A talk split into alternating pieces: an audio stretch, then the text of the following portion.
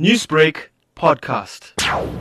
A legal war is raging between President Cyril Ramaphosa and the public protector advocate Busisiwe Mkhwebane. Last Friday, the North Gauteng High Court ruled in favor of the president, deferring disciplinary action against Public Enterprises Minister Pravin Gordhan pending judicial review.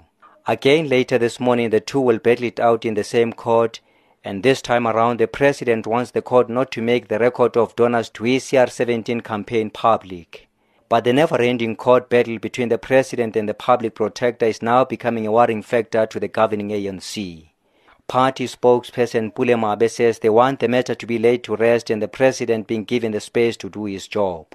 We are looking at these developments with a spectrum of concern, of course. It is in our interest that these things are addressed with the necessary speed so that we could all return and put our attention where it matters the most, which is to lead the people of South Africa. We are concerned. We want to make sure that our president places his energy and focus on turning around the economy. The people of this country want jobs. As we have seen, the economy has contracted.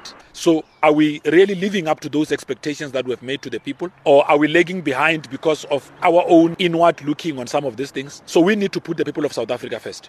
In its earlier statement, the presidency described the CR17 leaked emails as a violation of the president's right to privacy.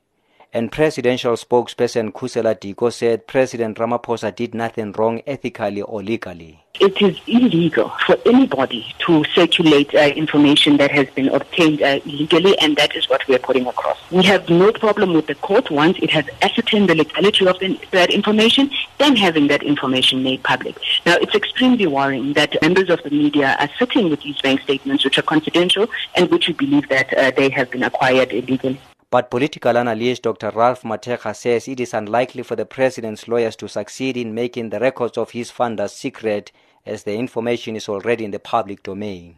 It's already impractical to do that because the information is already leaked and part of it is already in the public discourse. So there will be no purpose served whatsoever in actually sealing this thing. And again, I think that we should be clear about this. If there are those that donated and have a problem in their names being also revealed, they should join as friends of the court in relation to this. Why is it that the president is also willing to litigate on the part of third parties as well? It's impractical to force the court to do that at this point as I see it. And I think the best way way to manage this for the president, it's actually to call a press conference and reveal who funded you, manage it politically.